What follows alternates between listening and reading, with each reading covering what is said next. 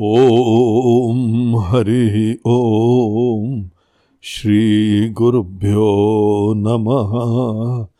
हरि ॐ। आत्मबोध lesson number twenty four. आइए पहले श्लोक का पाठ करें। प्रकाशोर्कस्य तो यस्य शैत्यमग्नेर्यथोष्णता। स्वभाव सच्चिदानंद नित्य निर्मलतात्मन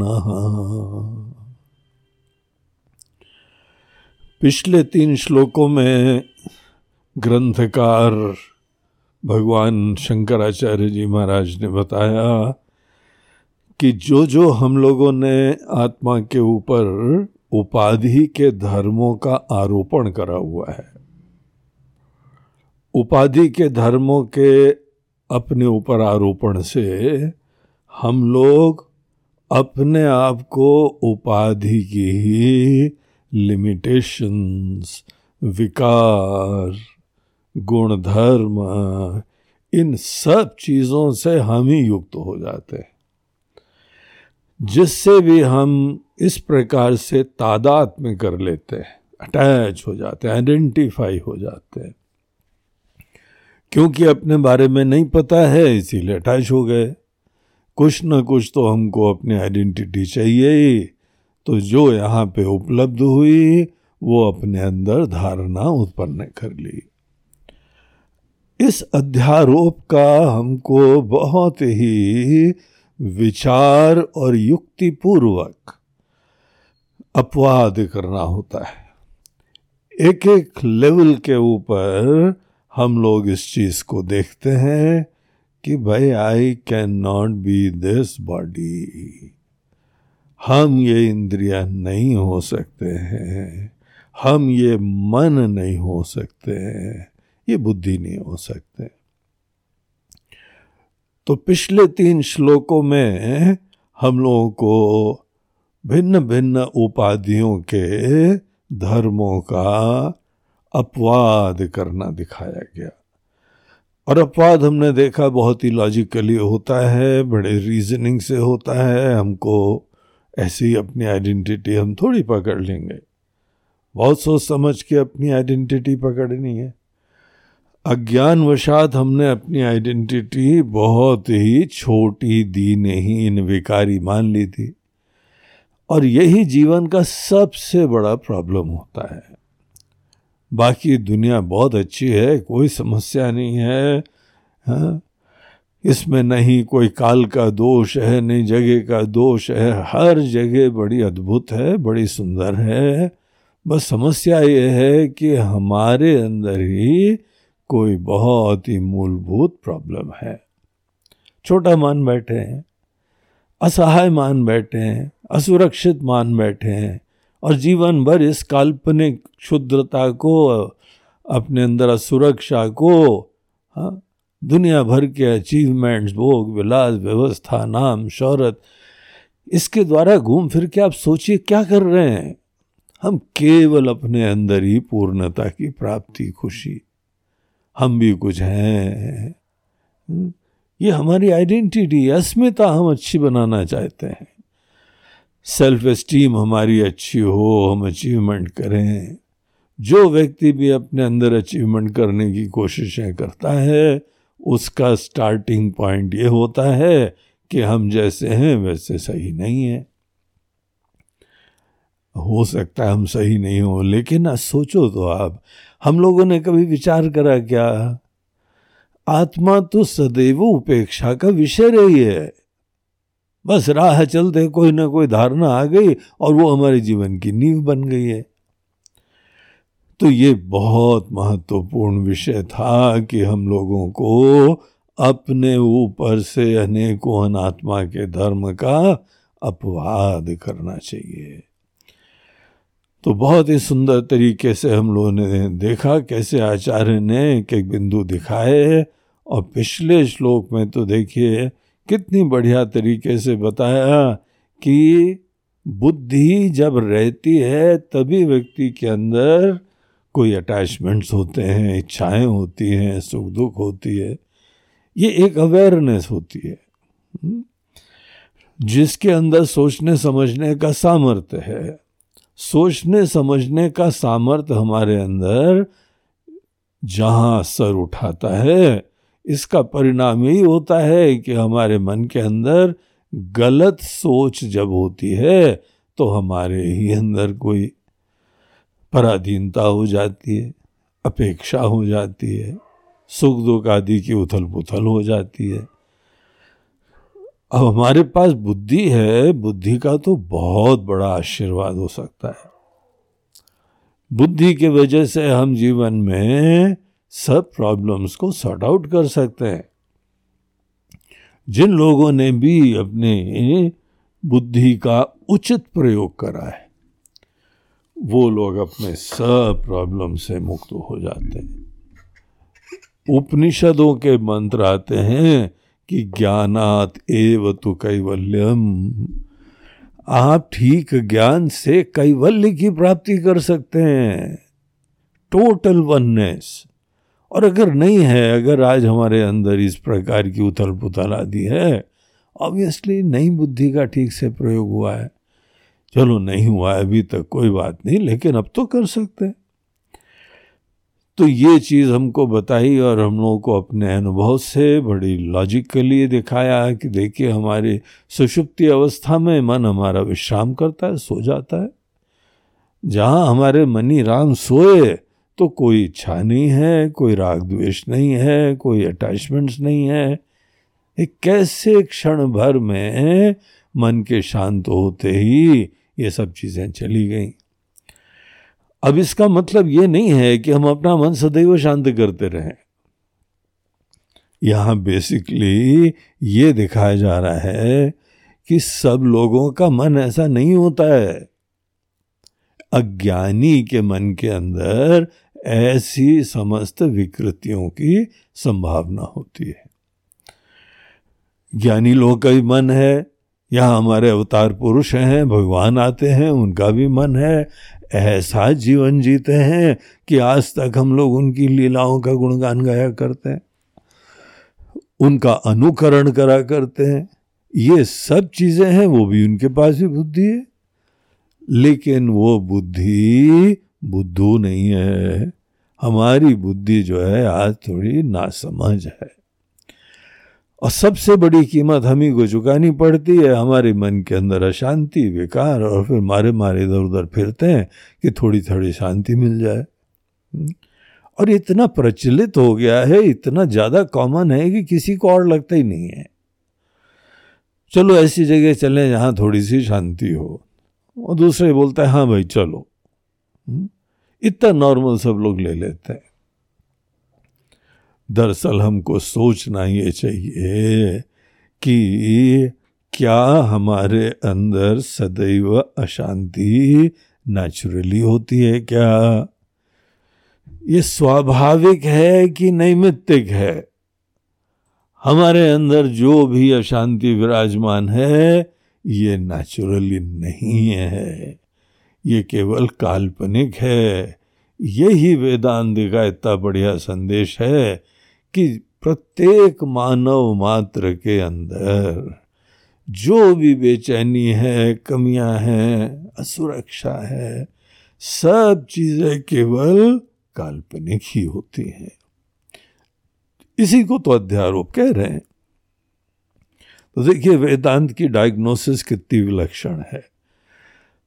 बोलते हैं, हम लोग ने एक रस्सी को सांप समझ लिया, अब बाकी पूरी प्लानिंग यही चल रही है कि वहाँ बहुत भयंकर सांप है, उस सांप से ऐसे बचना चाहिए, वैसे बचना चाहिए, और सांप को कुछ लोग तो दो हाथ और आगे आगे, हमको ऐसे मारना चाहिए। ज़बरदस्ती। वहाँ सांप वाप का नामो निशान नहीं, एक मासूम सी वहाँ रस्सी पड़ी हुई थी, और रस्सी को रस्सी न जानने की वजह से हमने पहले कल्पना करा कि सांप है और उसके उपरांत कट की चीज़ों में हम उलझे हुए हैं। तो ये अज्ञानी बुद्धि की वजह से है। अब अनेकों संप्रदाय ऐसे हैं कि सदैव मन को शांत करते रहते हैं। हम्म? कई लोगों का मेडिटेशन ही यह है कि मन को शांत करते रहो। अरे भाई, तुम्हारा मन कैसा है कि जैसे पानी उबल रहा हो? तुम्हारा पूरा प्रोसेस ही है कि उबलते पानी को, उबलते दूध को बस छलकने ना दो, उसके ऊपर पानी के छींटे मारे जाओ।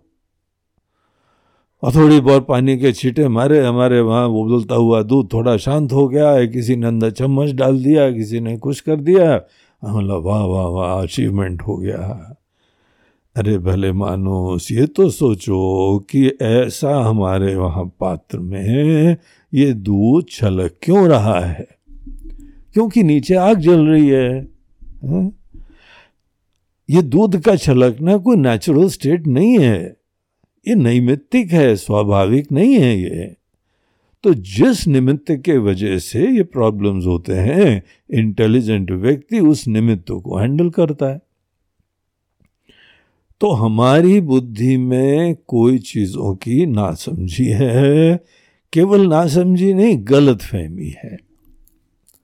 एक होती है नासमझी, इसको बोलते हैं अज्ञान, और एक होता है गलत फहमी, इसको बोलते हैं मोह। कल्पना, अध्यारोप। तो ये ही जो है हमारे मनीषी लोग बोलते हैं, हर व्यक्ति से बोल रहे हैं कि तुम मूल रूप से बहुत ही सुंदर हो, दिव्य हो भैया। जरा थोड़ा सा विचार करो, कहा जीवन भर अपने आप को दीनहीन मान के भिकारी बन के घूम रहे हो? हा? ऐसे छोटे बन के घूम रहे हो? तो ये अज्ञानी बुद्धि का ही पूरा जो है खेल चल रहा है।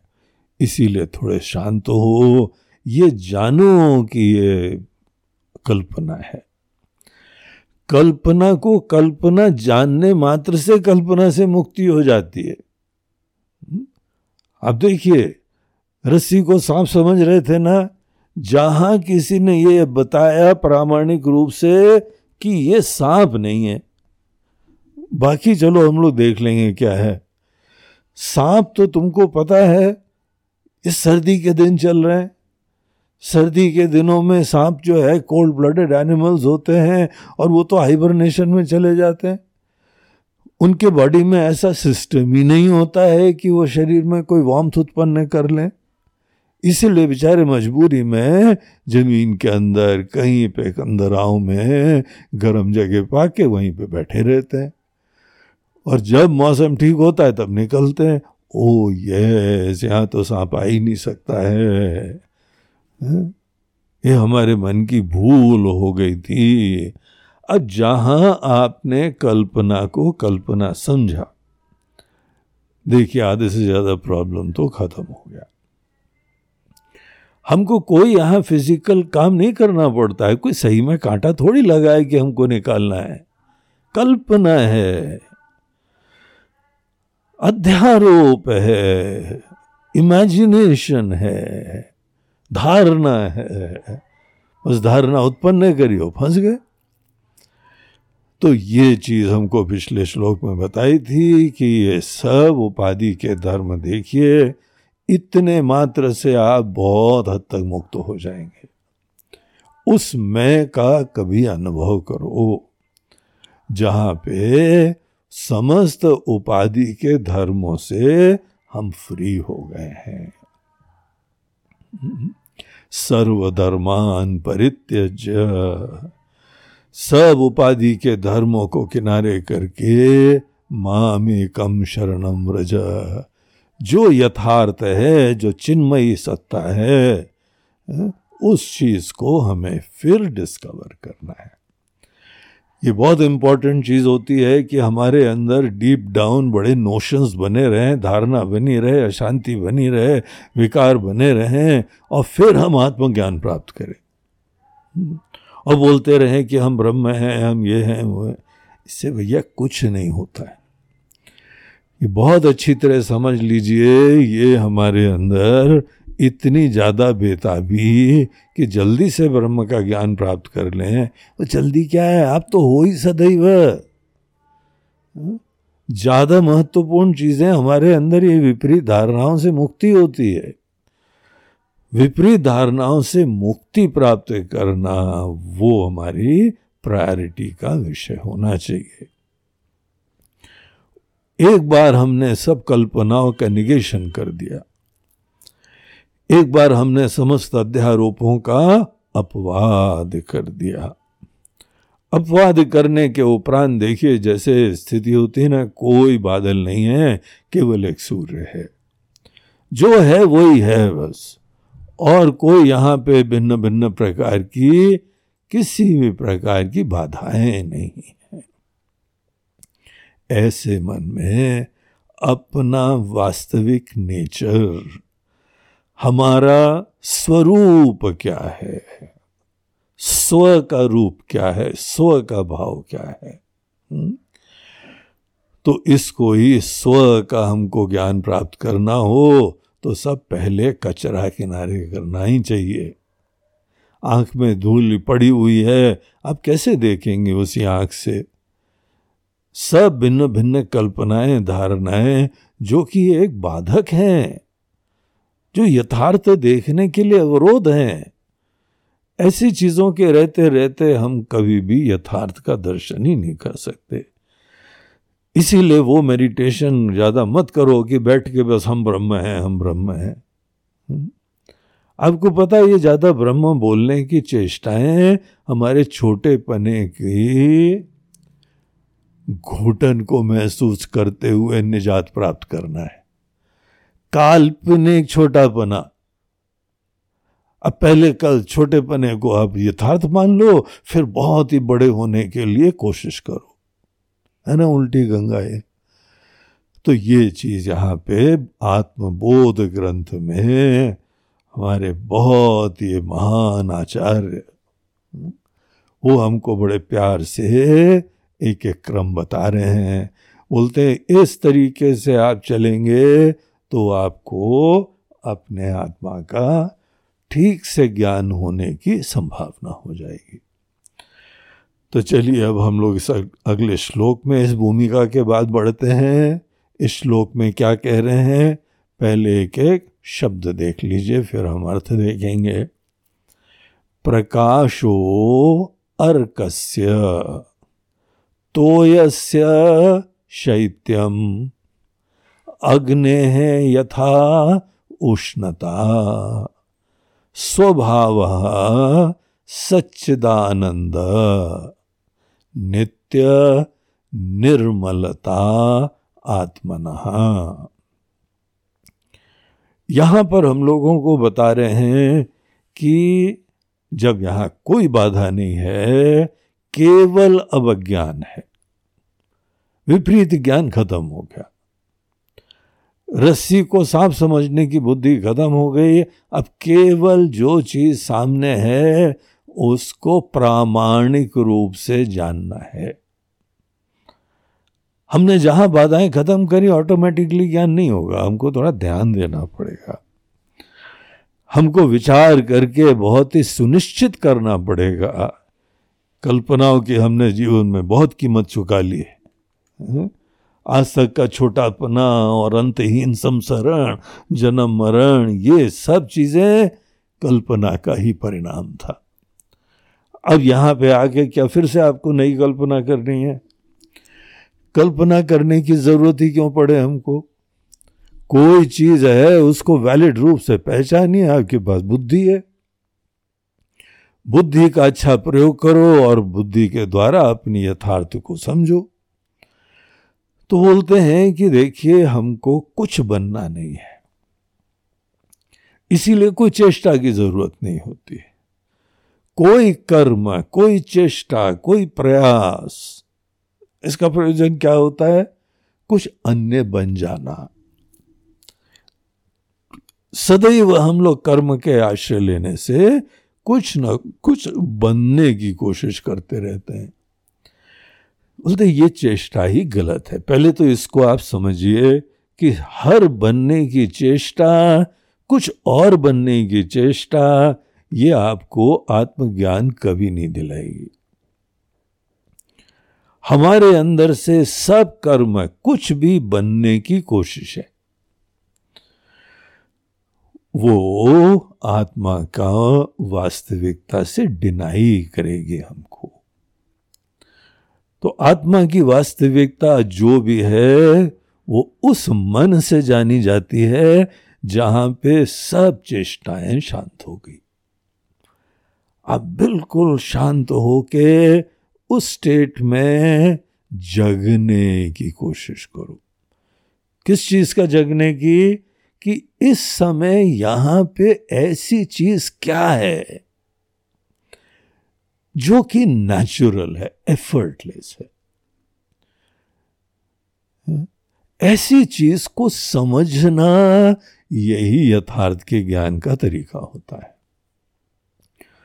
तो आचार्य यहाँ बोलते हैं कि आपको अपना स्वभाव समझना है, स्वरूप समझना है।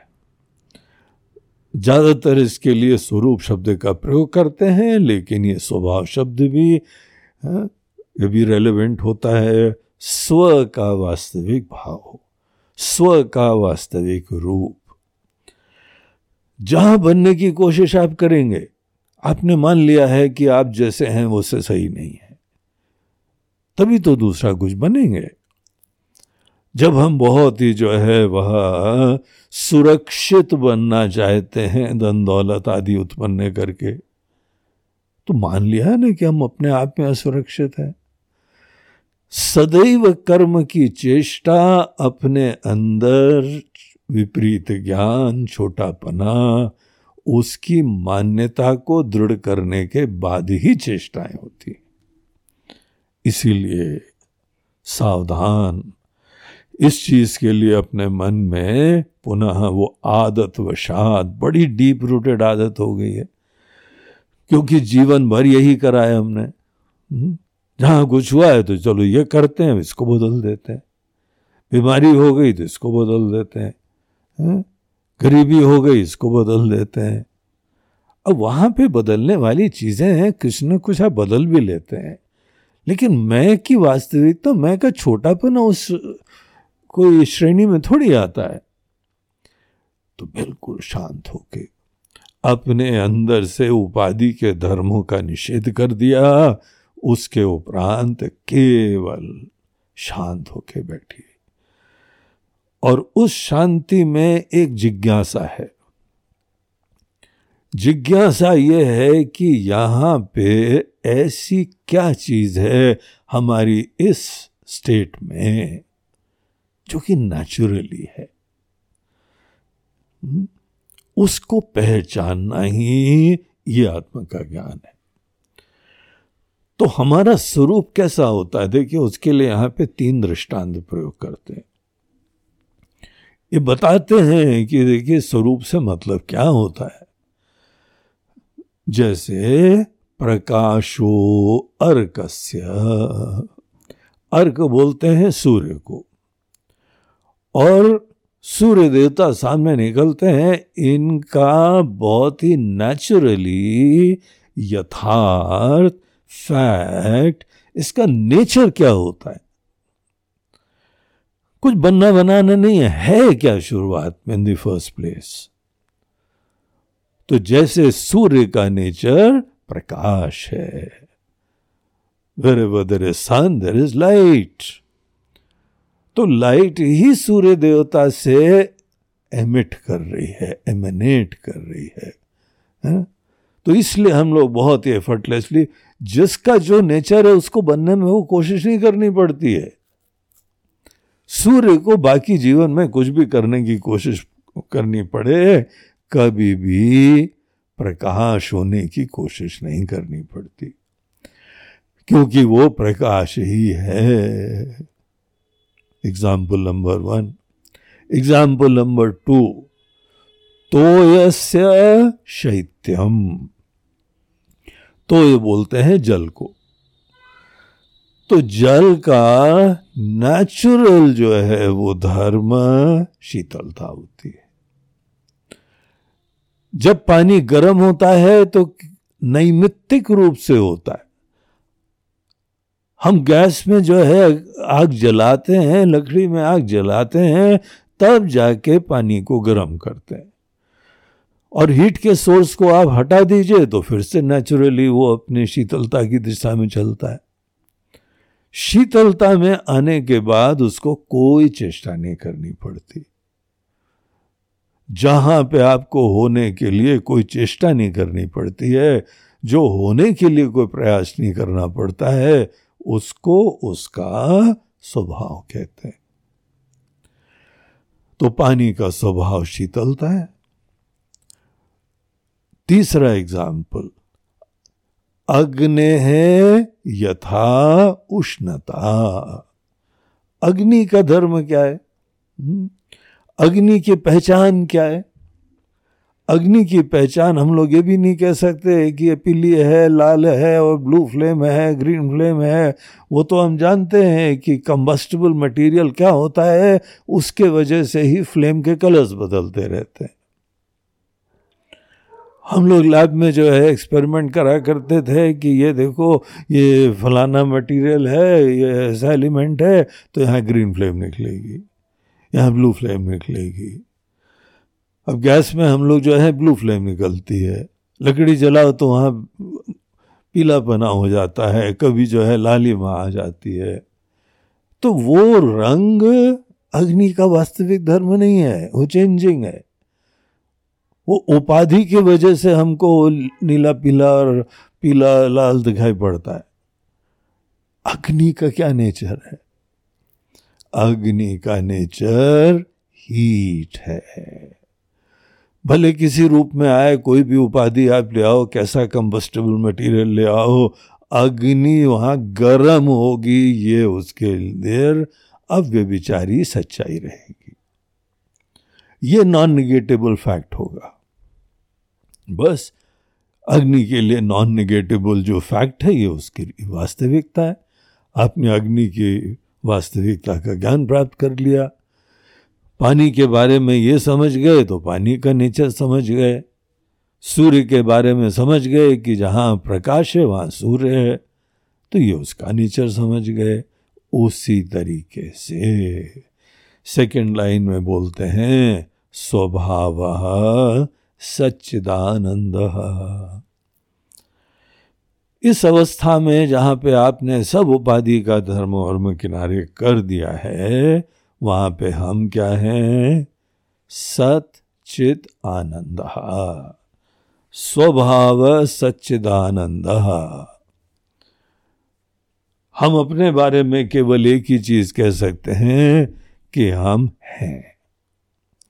क्या हैं? ये बातें सब उपाधि की वजह से होती हैं। हमारी वास्तविकता, हमारा नेचर, हमारा स्वरूप बस इतना नॉन निगेटिबल फैक्ट है कि हम हैं।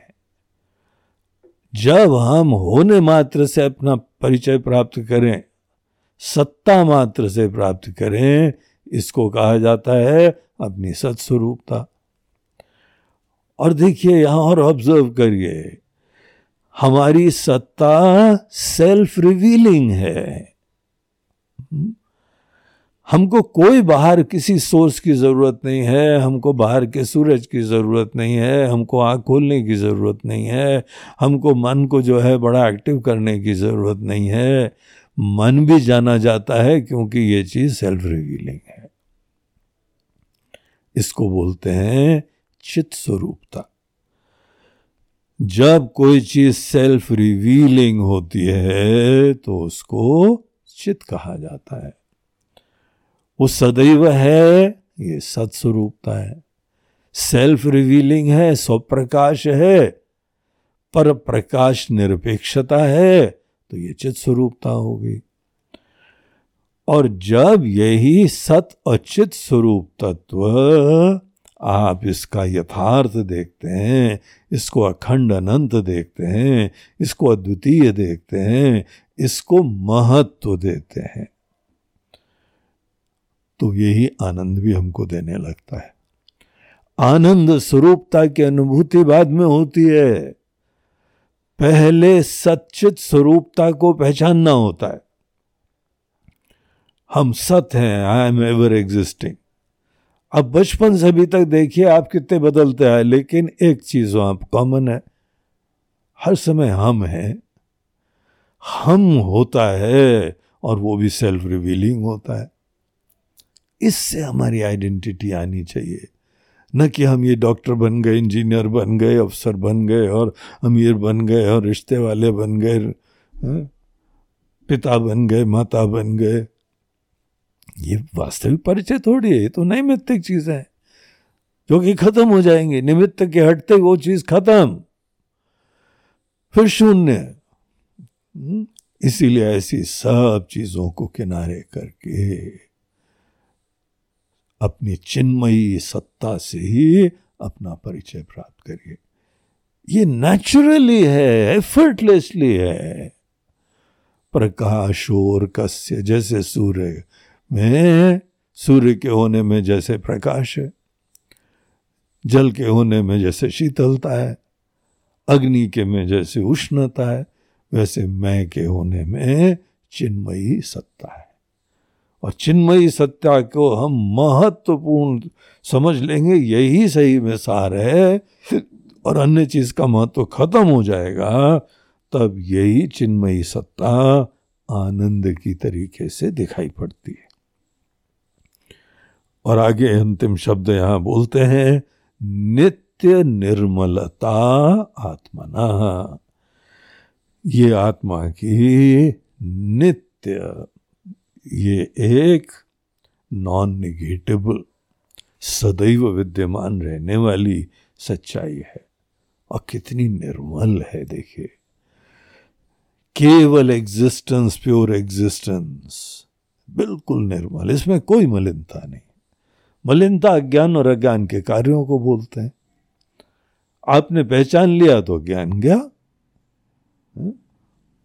और अभी तक जो कल्पना करी गई थी, उससे भी आत्मा का कोई फ़र्क नहीं पड़ता है। जैसे पिक्चर का स्क्रीन जो है ना, हमारे प्रोजेक्शन से मलिन नहीं होता है। वैसे हमारे अनेक अनेक कल्पनाओं से आत्मा में कभी मलिनता छुई तक नहीं है। नित्य निर्मलता आत्मना देखिए, इस तरीके से यहाँ पे सब उपाधियों का निगेशन करने के बाद इस चौबीसवें श्लोक में हमको आत्मबोध करा दिया गया। ये बस पहचानने की बात है बता तो दिया है, लेकिन फाइनली आप डिस्कवर कर लें, आप निश्चय कर लें, आपका आत्मबोध तो आपके निश्चय के ऊपर निर्भर करेगा। लेकिन अद्भुत सा श्लोक है, बहुत महत्वपूर्ण श्लोक है और इसके साथ ही हमारा आत्मबोध का लेसन नंबर ट्वेंटी फोर वो समाप्त होता है। नमः पार्वती पते हर हर महादेव। नर्मदे हर बोलो गंगा मैया की जय। हरिओम